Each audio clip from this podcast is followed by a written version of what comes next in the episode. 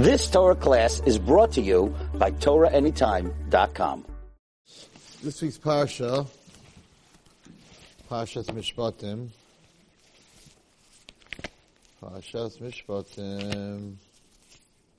So we're taking a break a little bit from the stories, and we're learning the laws. So it starts off with the halacha, the dinim, the, the Torah this week starts off with the dinim. Before that, we have to do advertisements. Next Shabbos, not this Shabbos, but next Shabbos, Pashas Truma, is Ohr Naava Shabbaton. We're not sold out yet. I think we have one room left, but um, um, we are. I know right now we have about 500 people so far. So we usually we usually get to about 700. So um, don't 700. So what? There's still a room. There's still a room. Um, so we'd love to see you all. It's it's uh, it's uh, no, it's not 200 rooms. 200 people is only this 400 rooms, so you're talking 50 rooms. Not that many rooms left. Um, very excited. We have some very interesting speakers, um, different speakers that we've had in the past years, and the same speakers, and uh, beautiful concert, and uh, we're very excited about it. So maybe the Gashmias is not on the level it was been because we were in this big fancy hotel in Connecticut, and this is an up in the mountains type of hotel. Less Gashmias, more Ruchnias. Less physical, more spiritual. So we expect to have a very spiritual time. And um, you can call us at 718 Ohr Naava, O-H-R, N-A-A-V, and um, speak to Fagi or to Pam and make a reservation. Very excited. Families and single girls are invited. No single boys are invited above the age of 13. So, um, Lisa Elefant will be there. That's our, um, I don't know if there's any other shachan. Maybe there are. I'm not sure. I'm not involved in that part of it. Um, but the shiurim I know are going to be and ask the rabbi till six in the morning and all the other great stuff. There is 26 dedications left. We can match you a Yud Vav. So we need 26 people to call the office, 718-OHR-NAAV, and say, I'm dedicating a page and we're ready to print. I'm, you don't understand, wherever I go, when's the book coming out? When's the book coming out? Kibbut of aim. We need it, we need it, we need it. I need 26 more pledges and we're done. So, whoever's listening tonight, we got 26 left, that's it.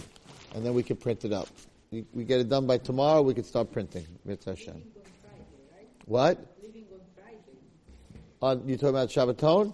Yeah, leaving on Friday. Unless you want to go skiing Thursday night, we could set you up. Um, uh, you have to call call the office. There's a bu- there's buses going up there. It's beautiful, Mitzvah Hashem. We're going to all daven that it shouldn't snow because uh, it's the mountains, but we're hoping it won't snow. If it snows, we'll go skiing. All right. So these are the mishpatim. Mishpatim are laws, Jewish laws that we understand. Kisikna so if you buy an Eved Ivri, an Eved Ivri is a person who steals money and he can't pay back, so Bezdin, the court, sell him. Shei Shanim Yavod, six years he works, Uvashvi Yesi L'chav Shechinam. And on the seventh year, he goes free.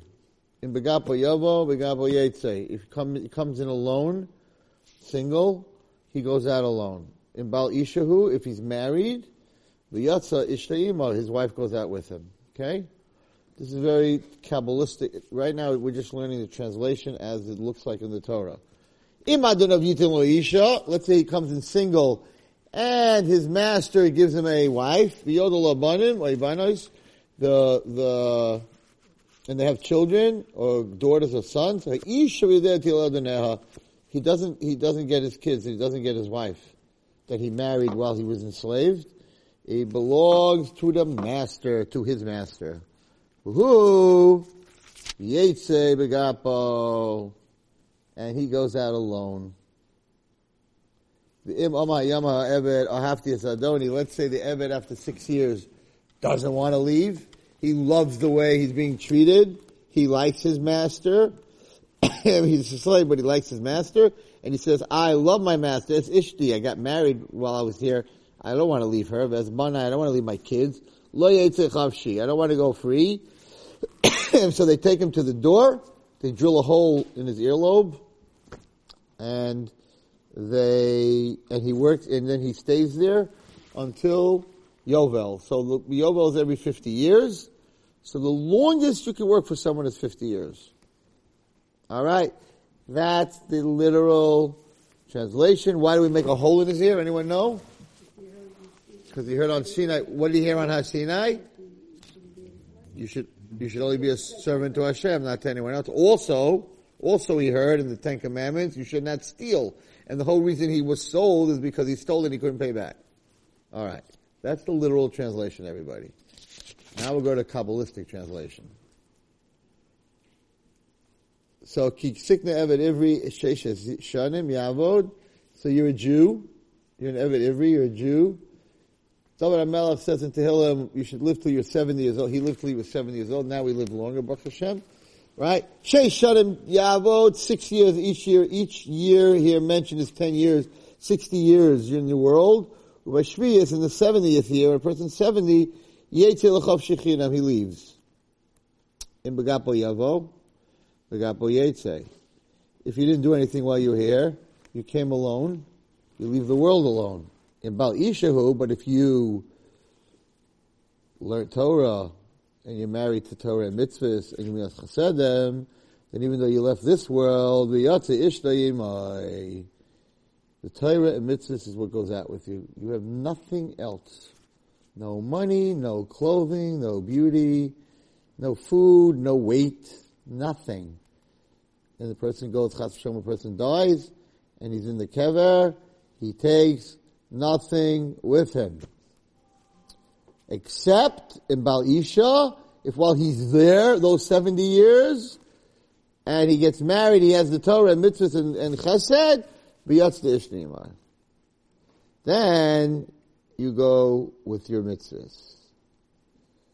But if your whole life you're after, you're following the eight Hara, and he's your master, and you're doing stuff you shouldn't be doing, Yitin Lo Isha, and he gives you life, he gives you the fun and the partying, whatever it is, but Yodalo Banos, and you create things happen because of that, right?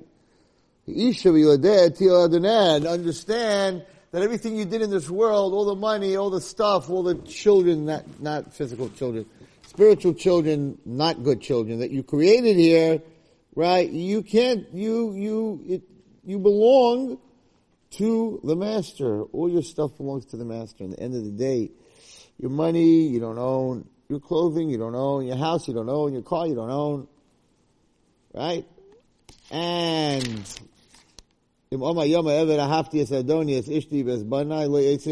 if you're very connected to your physical things, then you don't leave the will free. I, I don't want to go into the morbid things, but in there's a Sefer Kol Reishis Chochma, a couple other Sfarim that talk about after a person dies. And it says that the person that has the hardest time dying is the person that spent the most time on his body.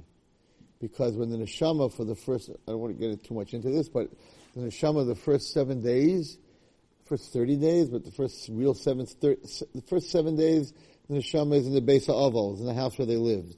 That's why we sit shiva in the person sits shiva in the person where the person died, in the house of the person that died. In the next 30 days, he, the neshama hangs around the grave and it watches the body decompose. So if your whole life you spent on your body and looking pretty and looking right, so when you're watching that beauty being eaten by worms and dissipating, it's very painful. The neshama is you. Very painful to watch yourself decompose.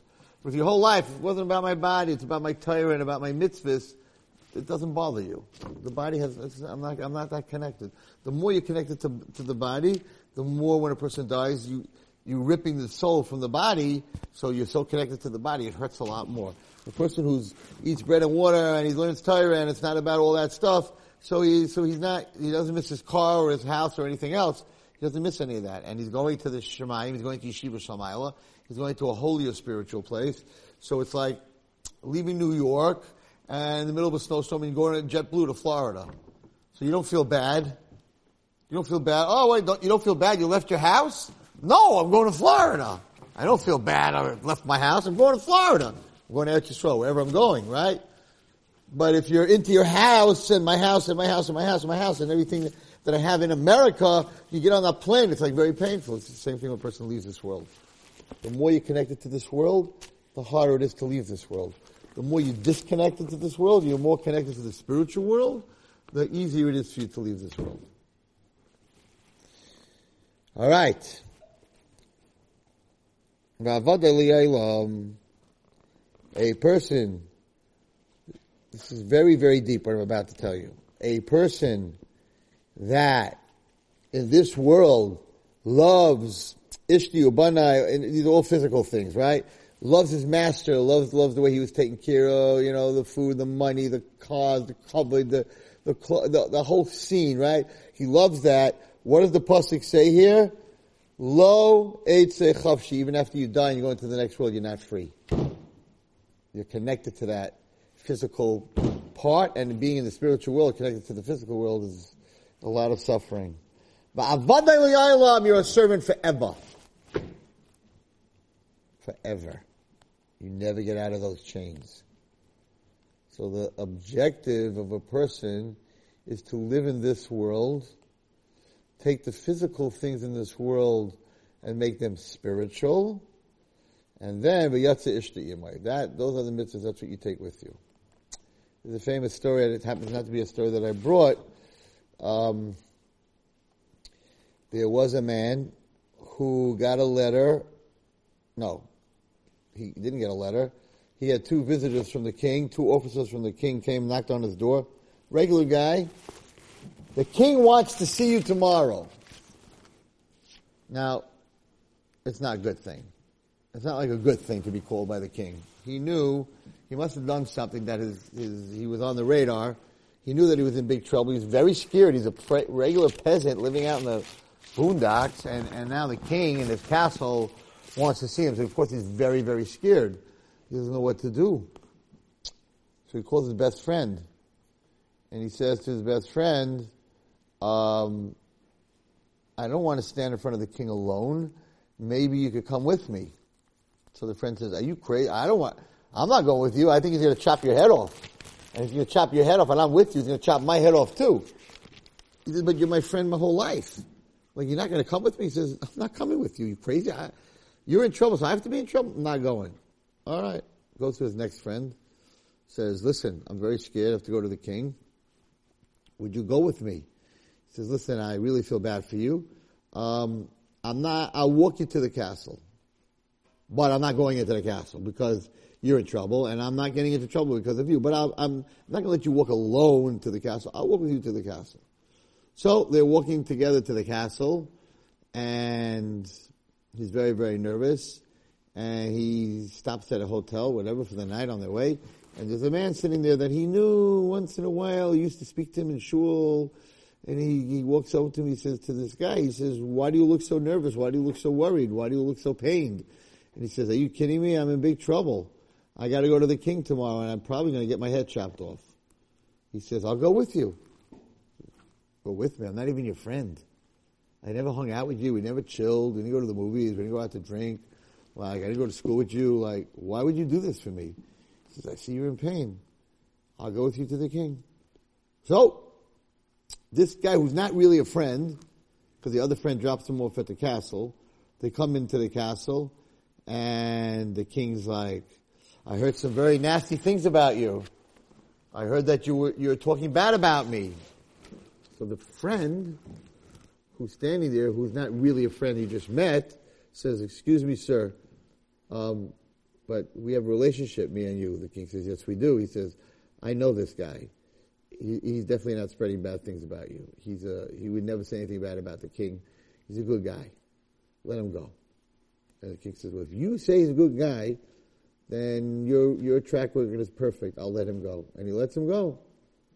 And this guy's like, my two best friends didn't save me. This guy, I don't even know him. He saved me. So this is a mushal from the Dubno Maggid. And the Dubno Maggid says that the person most of his life works to make money. His best friend is his money. You get up every day and you work and you go to the bank and you invest and you have IRAs and money, money, money, money, money, money, money. When a person dies, he says, it's very scary, the king's calling you back to the castle. Din v'cheshbon. It's very scary. You have to go in front of the heavenly court.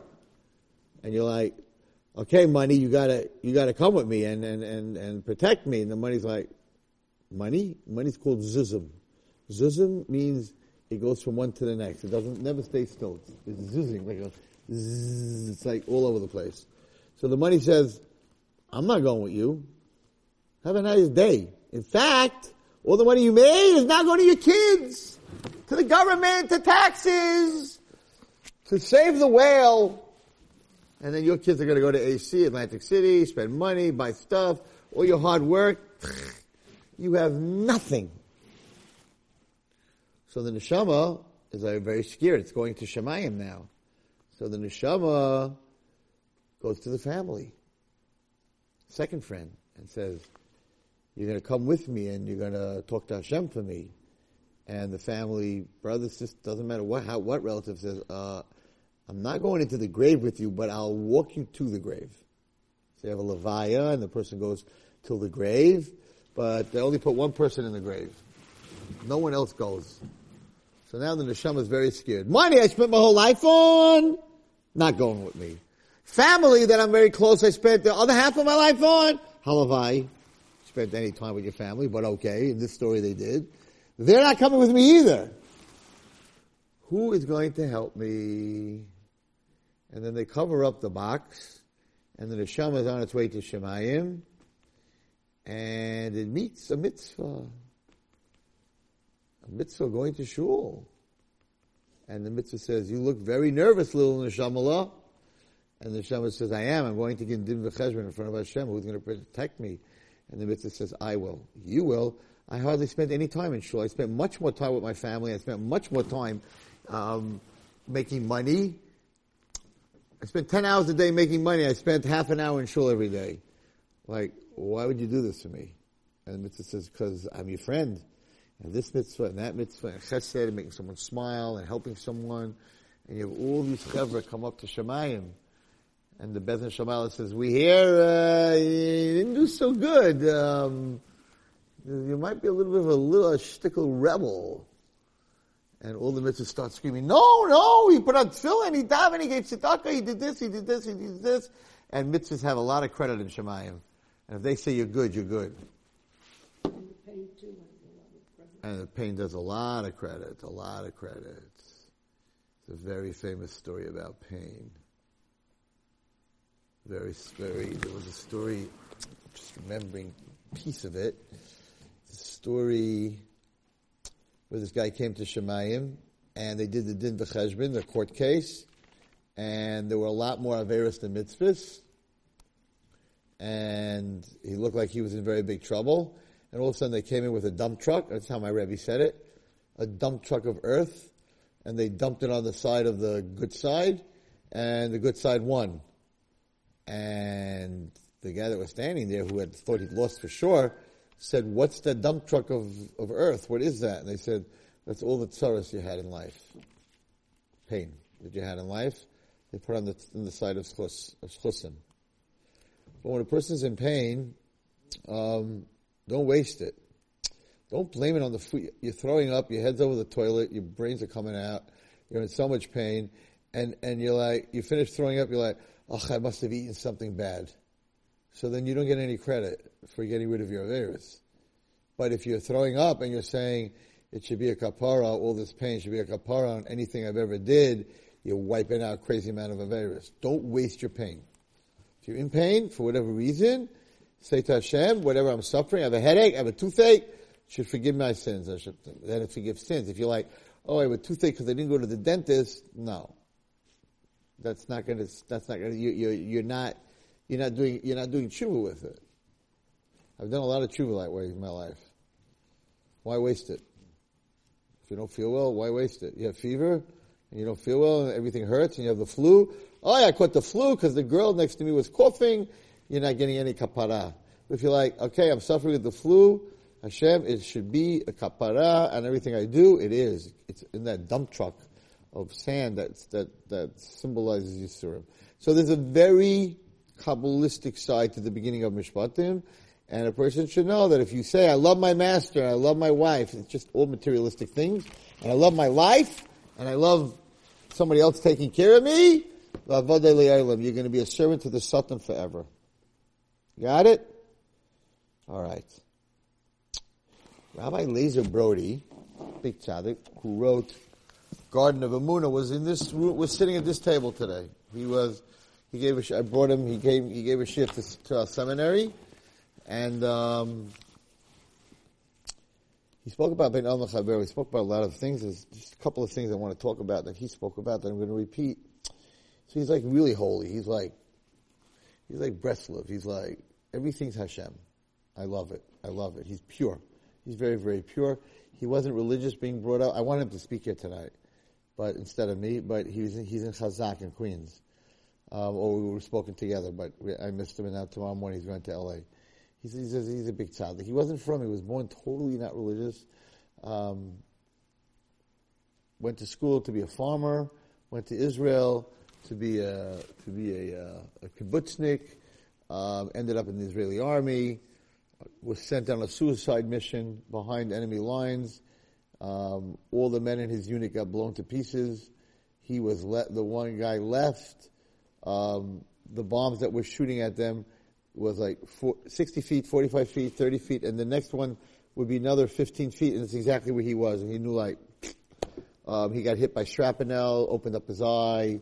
He's got broken bones. He showed, he showed today his hands and his legs. It's not normal, uh, what, what he went through in life. And everything's Hashem. So everything's Hashem. What happened? He was, go, he was, he was the last guy left, and he was falling into a coma, and he started screaming Hashem. No, no atheist in the foxhole. And he said, I went above the, the, smoke and the, and the oxygen being taken away from the bombs and everything else. He said, I went above my body. I went like above, above physical world. He said I had like 40 seconds to live. And, and when he was above that and he was like looking down sort of, he, he reached out to Hashem. And he, he was not religious at all. And he, in his head, he heard, um, he heard like, like I can save you, but you have to promise me to change in his conscience. And he said, we're surrounded, we're being, we're being knocked off. It was a suicide. They knew. They didn't have a chance. You can't, you can't save me. And, and he had, had a voice, I can, I can do anything that needs, but you need to promise me you'll change. He said he woke up a few days later in a, in a, he was in a coma in a, in a, in an army hospital and he decided to, to find Yiddishkeit. Crazy story. I wish he would have said it, but he's like, it's like a crazy story. So he's like, he's like in a different place. Like, you know, when he opens up his speech, he's like, sisters, that's what he said, sisters. And, um, so he, he said, why, he, he said, why don't, why don't, why sometimes Jews don't get along? I don't understand it, he said. He said, there's a mitzvah in the Torah, V'haftarecha kamocha, it's the same mitzvah as in Ali Chazer, it's the same mitzvah of keeping Shabbos, it's the same mitzvah as say. You have to, Haftarecha you have to love someone as much as yourself. But, but you see people fight all the time and things like that. He says, I don't understand, they don't realize it's the same mitzvah. He said, I'll tell you why people fight. Because, what do you mean I should love you as, as, as much as I love myself? I'm, I'm myself and you're you and you, you're, you're not me. And me is as close as you can get to me. You can't get closer to me than me, right? You can't get closer to you than you.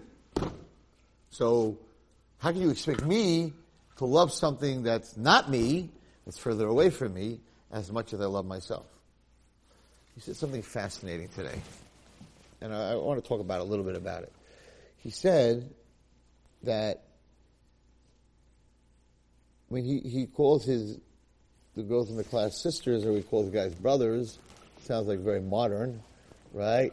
But he says it's not very modern at all. It's so he said that every person, he said, what, what spoke to me in my head? He said, what was that? I didn't believe, I didn't have any connection to Hashem, and I'm dying, and all of a sudden there's, there's a voice in my head speaking to me and saying, I'll save you, if you promise to change. He said, every Jew has a part of Hashem in him. So, so you, you think, you think when you have these red lights in your life, when you have these thoughts in your life that I want to change, and and and and and, and I want to get closer. All these, you want, you know. Now there's a new saying. Ruth and Ade, they didn't say that.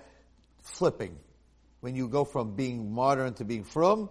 Oh man, this guy flipped in Israel. She flipped in Israel, right? She used to be with guys. Now she's a big tzaddik. She flipped, right? What does that mean? You flipped. Something made you flip, right? You changed. So we all think that Hashem Right? Hashem is sending a message from Shemayim to me. So I'm looking up and I'm like, I hear you, God. I'm going to change. He said, no. No, it's not coming from there.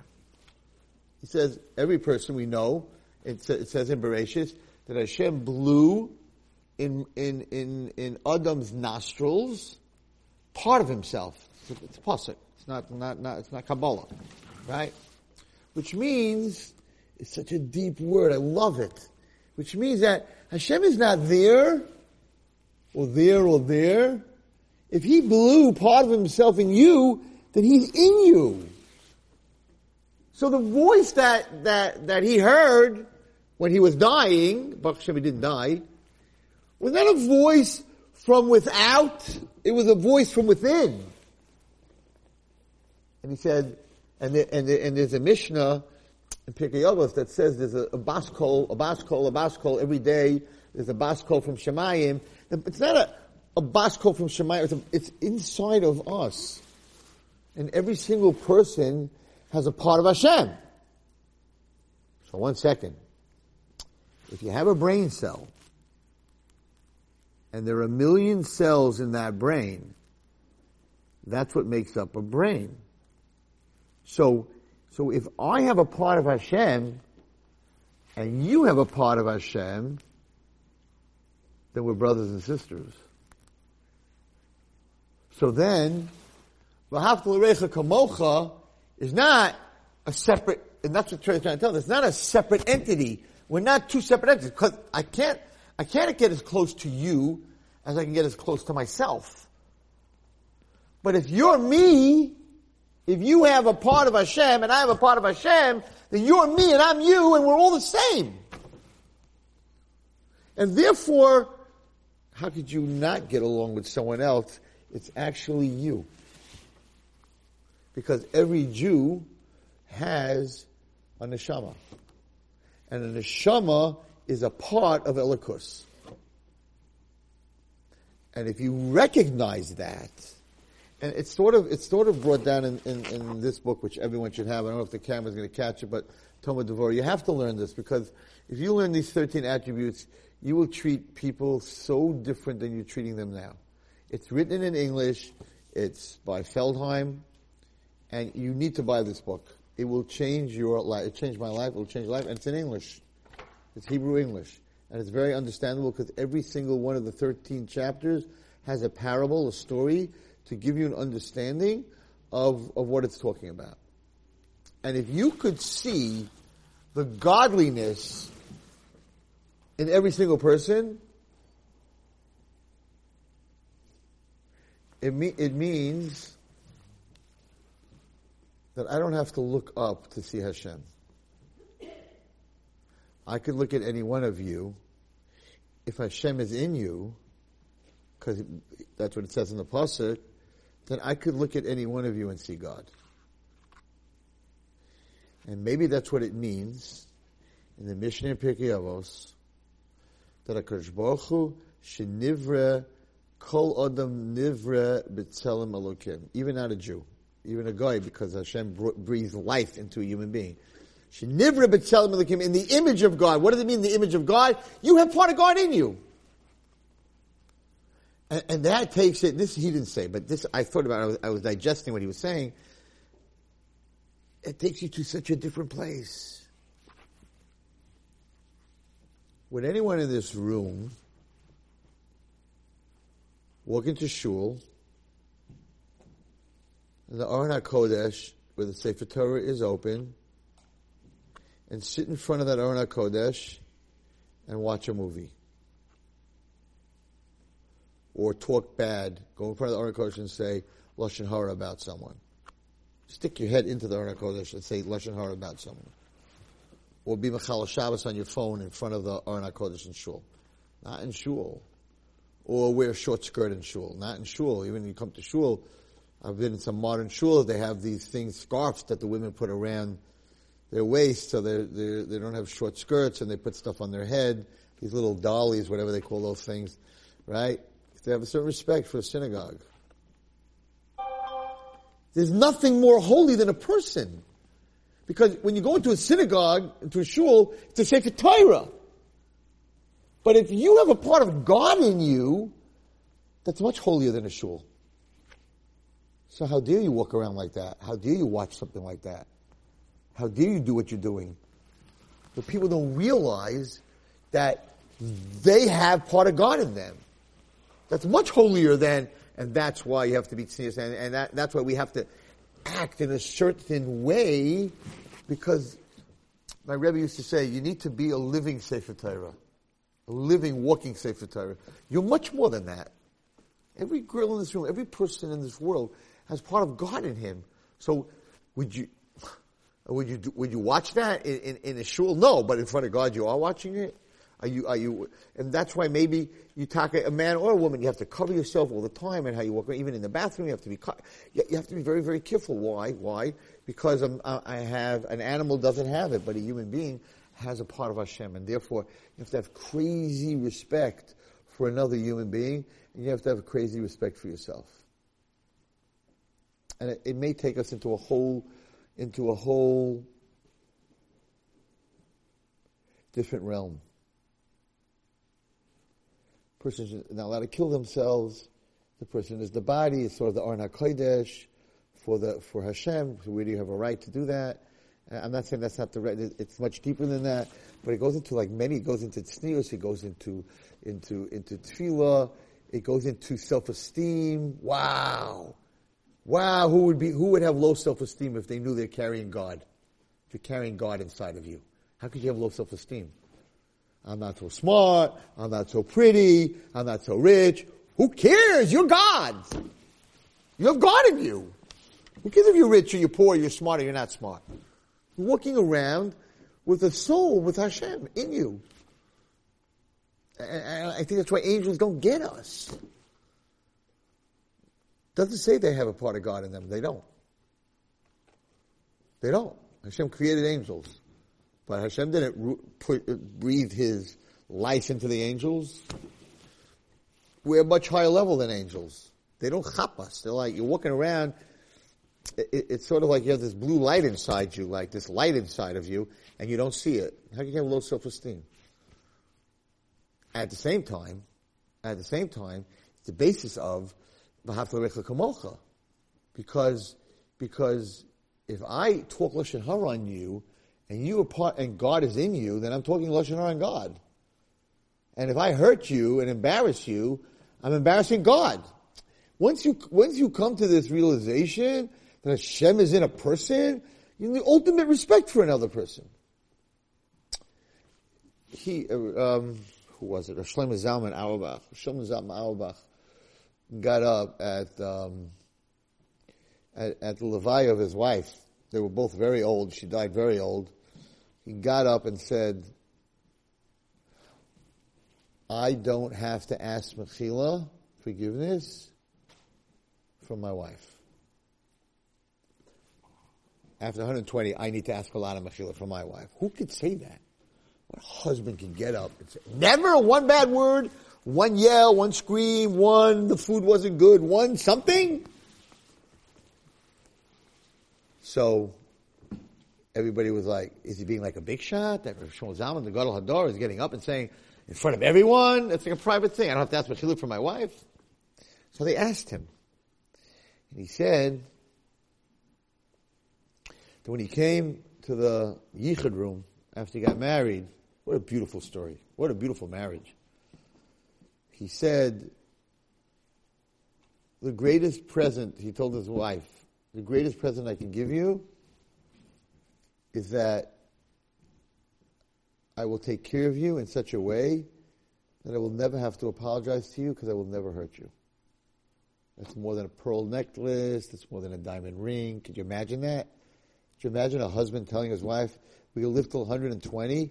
I will never have to say I'm sorry because I will never, ever hurt you. That's what he was trying to musser everybody that was watching that you need to be able to say after 120, I don't have to ask Mechila.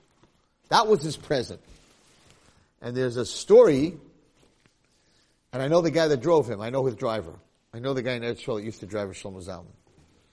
And one day he brought a bunch of boys to the house, and he was giving a shiur in the house that day, or maybe Erev Shabbos. And he walked up in front of the front door, and before he knocked on the door, he straightened himself out, he straightened his tie out, his hat, his whole everything, and he knocked on the door, and the Rebbitzin opened, and he walked in, and the boys said, like, we never saw you do that before, because they never walked into his house.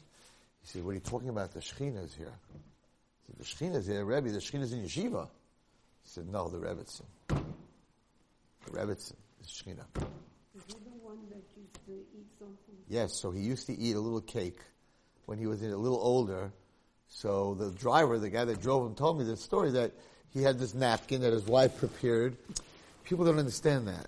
If you if you if you learn Torah, not to get married, not to make money, you learn Torah l'shma. You learn Torah because Hashem gave me a mitzvah of Torah. It changes you. It makes you into a beautiful person. People ask me, like this guy, how can he be a guy? He, he, he learned Torah. He didn't learn Torah l'shma. Torah l'shma changes you. Torah for Hashem, for the right reason, no other reason, changes you. If you're learning it for a reason, it, it doesn't change you. You have people that know, have knowledge, and they do the worst of errors. If you learn it because Hashem gave you a mitzvah, changes you. So, so he, he used to have this napkin that you, with sponge cake. And, and he used to drive him home for, drive him home right after yeshiva for supper. So he's a little bit of a mechutz of this guy. He's still a wise guy, this guy. And he asked, he asked, uh, Rosh Hashir Shlomo Zalman, he said, Rebbe, don't you know you don't, you're not supposed to snack right before dinner? Because he was mamish on the way home, he ate this. So he turned around to him and he said, he said, now that I'm older, when I come home, uh, at this time of day, I'm very, very hungry. If I'm going to come home very hungry, I'm going to sit down to eat. I'm not going to talk to the Rebbitzin right away. This way, on the way home, I eat my sponge cake. I'm not hungry. I come, I sit down, we talk. Oh, the car, the phones. This, this is a God though. Get up after 120 years. I don't have to ask Mechila. All he wanted to do is that when he got home, instead of uh, talked about his yeshiva, what happened that day, whatever happened. So I'm not hungry. Rebbetzin, take it easy. You know, I'm not starving. Ah. The problem is that, that you guys, most of the world, we, they don't know Gedolim. They don't know Tzaddikim. I told the girls today, no, sorry. I said yesterday, I spoke in the five towns last night. So my Rebbe, Rabbi Gamliel, who's my Rebbe, um, gives a lot of shiurim, and Mir Yeshiva comes Thursday night. Guys from Mir Yeshiva comes Thursday night for a, a shiur on, um, on, I don't know what the subject is exactly, but he has a big crowd that comes, and they asked him a few years ago. I haven't had been there that that, that Thursday night. They asked him that um, there's a bunch of guys that just got married that are in Mir Yeshiva, and they want to come for a Shalom Bayis shiur. He said, very good. It was Thursday night. He said, very good. I'll give you a special shiur. Come tomorrow at 11.30 to my house. We, we lived in the house. Okay. I said, I'm going to go too. I, I can use a, a shiur on Shalom Bayis. Everyone needs a shiur on Shalom Bayis. 11.30, I walk in the house. He's standing there in these plastic slippers the Israelis wear, and he's sponging the kitchen. And I'm like, with a sponger. I'm like, Rebbe, it's Rabbi Gamliel, like Rosh Yeshiva of Shari Shemayim. I'm like, Rebbe, um, I, I, I, I'll, I'll, I'll do it for you. He says, what do you mean you do it for me? This is the shiur. There was like 40 guys came to hear a shiur. He goes, this is the shiur. He says, and now you want to hear the, second, true story. You want to hear the second part of the shiur? Come with me to the porch. And he sponged the porch. Rabbi Gamliel still does it every single Friday. He does sponger. Gadol Hador, my Rebbe, Rashiva Shari Shemayim, knows the Shemus of Hashem, the holiest man, the, one of the holiest men in the world, sponging. Shalom Bayis. The wife cooks and I sponge. This is a Gedolim. These are the Gedolim. You know, they don't, nothing against therapists. They don't have marriage therapists. They don't have marriage counselors. They don't have pre-marriage lessons. They learn Torah. It makes you into a mensch if you do it for the right reasons. And there's many, many stories of many, many, many them. And the most famous, the most famous story is um, was uh, Rabbi Le- Rabbi Levine. Rabbi Levine, famous story, came in with his wife. She hurt her finger in the door, and he walked into the doctor, and the doctor said, "How can I help you? Who? Which one of you got hurt?" He said, "We got hurt." Do you understand what that means? We got hurt. Not she got hurt. We got hurt. Yeah, yeah, yeah. Those are the real people. And you realize that another human being has Hashem in them, and that if you're treating them right, you're treating Hashem right. If you're treating them wrong, you're treating Hashem wrong. You're not talking lashon hara, and you're not insulting people. You're not hurting people. Because if you hurt someone, you're hurting God, because God's in them, and He's not up there, and He's not over there. He's in there. I don't know if you remember the story I told about this little boy in Crown Heights Yeshiva in Basin. So this little, so I was, I was, for 30 years I was eighth grade Rebbe. Um, I was teaching boys, not girls. And I was also assistant principal. So, um, I was young and I like to get, I love kids. And, um, I like to make, joke around with them, give them chizuk. And I definitely love the kid that's struggling the most. That's my thing.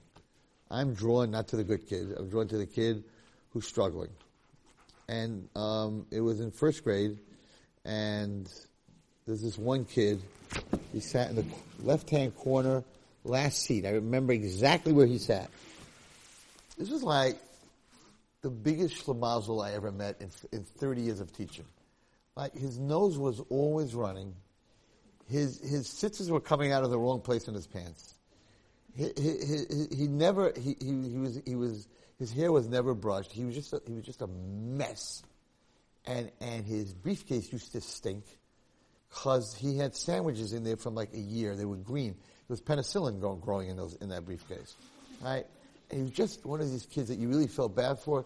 He, he, he was wiping his nose always on his jacket, and he was he didn't do well in class. He was just a, like your picture of like the kid you don't want to sit next to. And and kids, you know, kids are mean. They don't, they don't have that filter, so they just they bu- they bullied him. They really did. So that's my kid. That's my boy. That's the guy I want to help. So I don't know. I don't know why, but one day I came in on Friday. I like to disturb the teacher because she didn't want to ever be disturbed. I loved walking in and messing up her class. That was that's how I used to be. I did tshuva since then. Now I realize she had Hashem's neshah. I'm sorry, you know, I didn't realize it at that point. At that point, I didn't realize that. So uh, you grow, you grow, you learn, you grow. Still doing tshuva for a lot of stuff. Anyway, so I, figured, you know, let's have fun. So I went to the first kid in the class, first row, whatever. I'm like, all right, Rabbi Wallerstein's here. I have a question. Yeah, what? I'm like, where's Hashem? Kid looks at me. I'm like, okay. Next kid, where's Hashem? You go through this class. If I would have done this without telling you, say, where's Hashem? If you're not thinking, you know, Rabbi Wallerstein has something up his sleeve, everyone points up. You look for God, points up. You hear voices, you look up, right? Okay. So, at the middle point of the class, halfway through the class, this one kid remembers the song. Hashem is here. Hashem is everywhere. Up, down, all around, right, left, right, out of sight, right? Okay, that, I added that. That's right. So now every single kid I ask after that says the same thing. So I'm getting all these songs. The true story. Hashem's my witness. I come to my little Chayamol, the last kid. And I'm like, Chayamol. So we have a song. We have he's there. You know, just, I, I wasn't looking for anything special. But he's the last kid. I said, Chayamol, where's Hashem? He says, what? I'm like, where's Hashem? And he looks at me, and of course the whole class is like laughing a little bit under their breath, and he goes, here. First time in my life that anyone ever answered the question that way. He said, here. I said, why do you think he's here? And he says, because I feel him here. No one in the class said they feel him. They said he's up there, he's all around, but no one feels him. I said, thank you very much. And you know why he felt him there? Because Chaim was in a lot of pain. And when you're in pain, God is in pain with you. There's no pain in this world that a person goes through that Hashem's not in the pain with you. Why? Because He's in you. So if you're in pain, He's in pain. He blew His neshama into you. So if you're in pain, He's in pain. He can't separate Himself from you. And after a person dies, and the neshama and the guf separate, you go up to Him in the other world. He's never separate from you. So when a person's happy, Hashem's, Hashem's happy. When a person's in pain, so people who feel Hashem doesn't listen to me, Hashem doesn't know I'm here, you're talking about the Hashem up there. You're not talking about the Hashem over here, because the Hashem over here is part of you. It's, I'll read it to you. It's a passing. It's not like, like Wallerstein, like, he's talking psychology, he's talking Wallenstein talk. You ever hear that saying? That's a Wallenstein thing. Okay, I have cousins, maybe they're talking about them. A Wallerstein thing. Let's see. You have to hear this.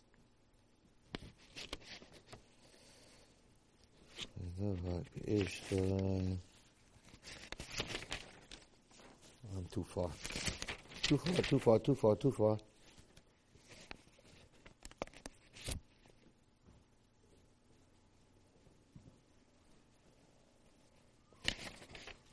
Where are you?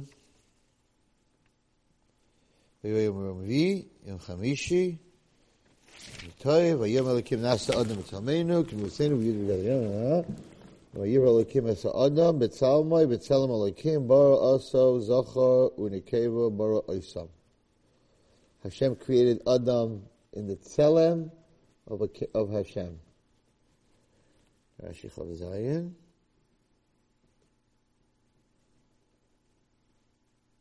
By the way, you should just know something that's very amazing what Rashi says over here. Um, Rashi says that Vayivra Elokim es Adam Betzalmo, it says Hakol Nivra B'maimer.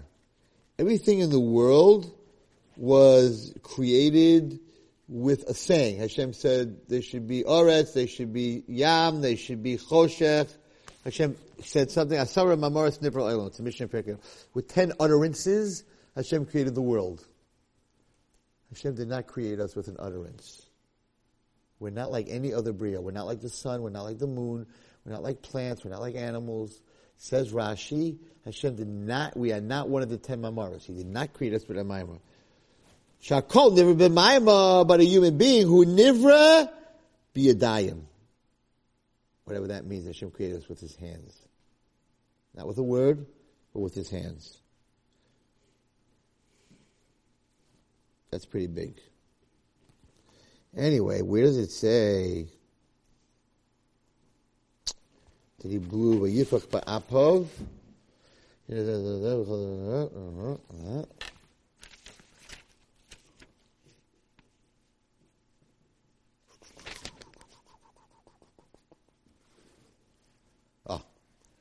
Big pasuk. Listen, everybody. Pasuk Ches, Perek Beis. Vayipach bi'apav. And Hashem, Vayitza, Vayitza, I'm sorry, it's not, it's Pasuk Zion. Vayitza Hashem lokim as Adam offer min Adama, and God formed man dust from the ground. Vayipach ba'apav nishmas chayim and he blew into his nose, his nostrils, the soul of life. And once Hashem did that, then the person became alive. Until then, you were just a golem. You were just, you were just clay. That's it. That's all you were. You were just clay.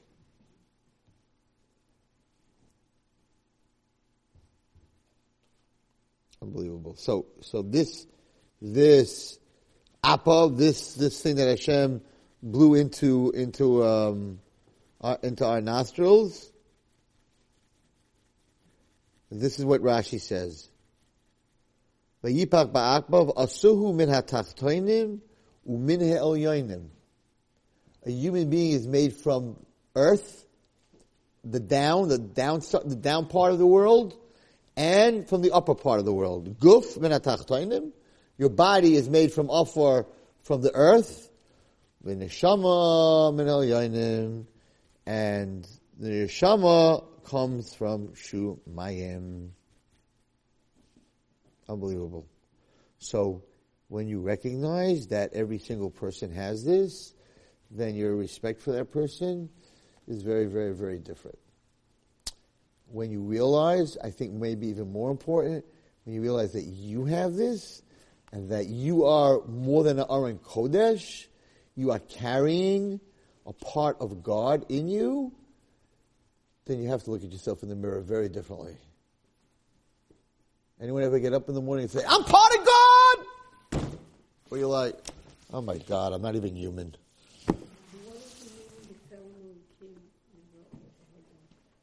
The, the actual, the actual deep translation of B'Tselem Elokim is that, that what is, what is, Tselem is a sail. Sail is a, is a shadow. So you can only shadow, if you have a, a ball that's round, the shadow has to be round. It can't be square. So what about Hashem do we have that, that Hashem has that we have? One thing. That God is one, and every single person is one. Shema Yisrael, Hashem Hashem Echad. Shema Yisrael, Rus Echad. There's only one Rus. There might be another one that's, I don't know what my phone's doing. It's supposed to be silent, but it's, it's overloading. No, you do not have a spark of God. You are a phone. Okay, it says it all sounds off. I don't know. Maybe someone's listening live to the shiur. They're getting all excited. So yes, but Tzelem Elokim means that there's only one Ruth.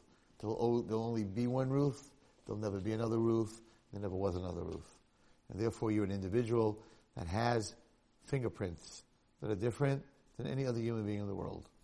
And he said something today, it's just interesting that you asked that, because Lazer Brody said to the girls, he said, he said, if you're, if you're, if you're angry at another girl and you want to get her into trouble, so what do you do? You, you take a picture of a bank robber, right? Robbing a bank. Then you put her face, you photo, you Photoshop it. You put her face on the back. Then you come to the police and you're like, police, look! I have a picture of Rachel and Rachel in the bank. Look, she's stealing. And the cops are like, how do I know you didn't Photoshop it? But, he said, if you take a fingerprint from her and put it on the safe that's open that was robbed from, they'll arrest her in a second. Why? Because you can't Photoshop a fingerprint. So Hashem put a fingerprint on every human being because, because that cannot be copied.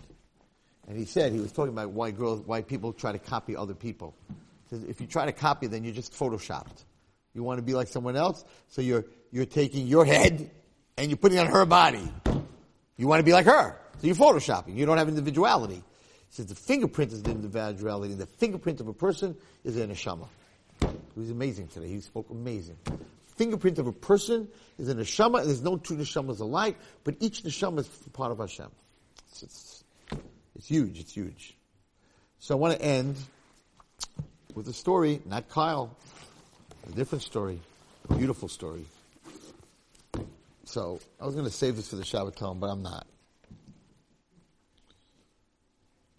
If God brings you to it, He will bring you through it. Okay? Good saying to put on your refrigerator.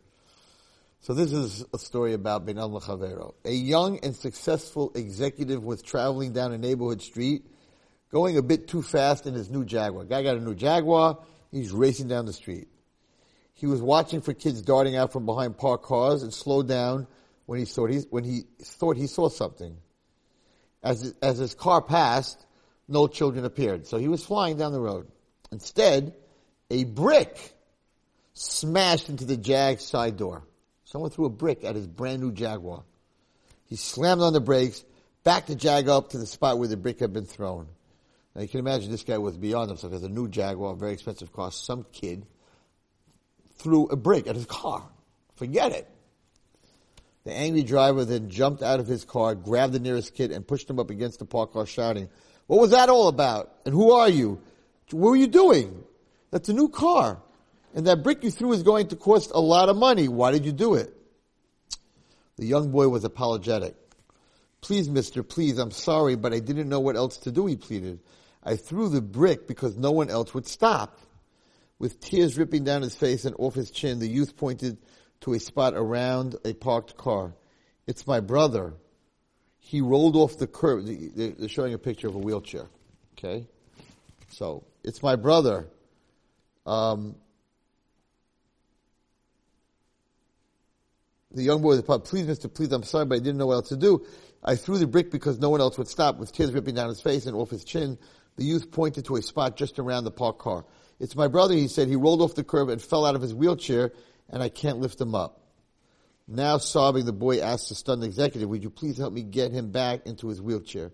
He's hurt. He's very hurt. And maybe he even broke something. He's too heavy for me. Moved beyond words, the driver t- tried to swallow the rapidly swelling lump in his throat. He hurriedly lifted the handicapped boy back into the wheelchair, then took out a linen handkerchief, handkerchief and dabbed at the fresh scrapes and cuts that the little boy had. A quick look told him everything was going to be okay. Thank you and may God bless you, the grateful child told the stranger. Too shook up for words, the man simply watched the boy push his wheelchair-bound brother down the sidewalk towards their home. It was a long, slow walk back to his Jaguar. The damage was very noticeable, but the driver never bothered to repair the dented door. He never fixed the door. Why don't you think he fixed the door? Why didn't you go to the collision shop? He kept the dent there to remind him of this message. Don't ever go through life so fast that someone has to throw a brick at you to get your attention. Don't wait till someone's in big trouble to get your attention. Put the phone away. See what's going on with other people. And, and they end like this. This is from a Jewish book, by the way.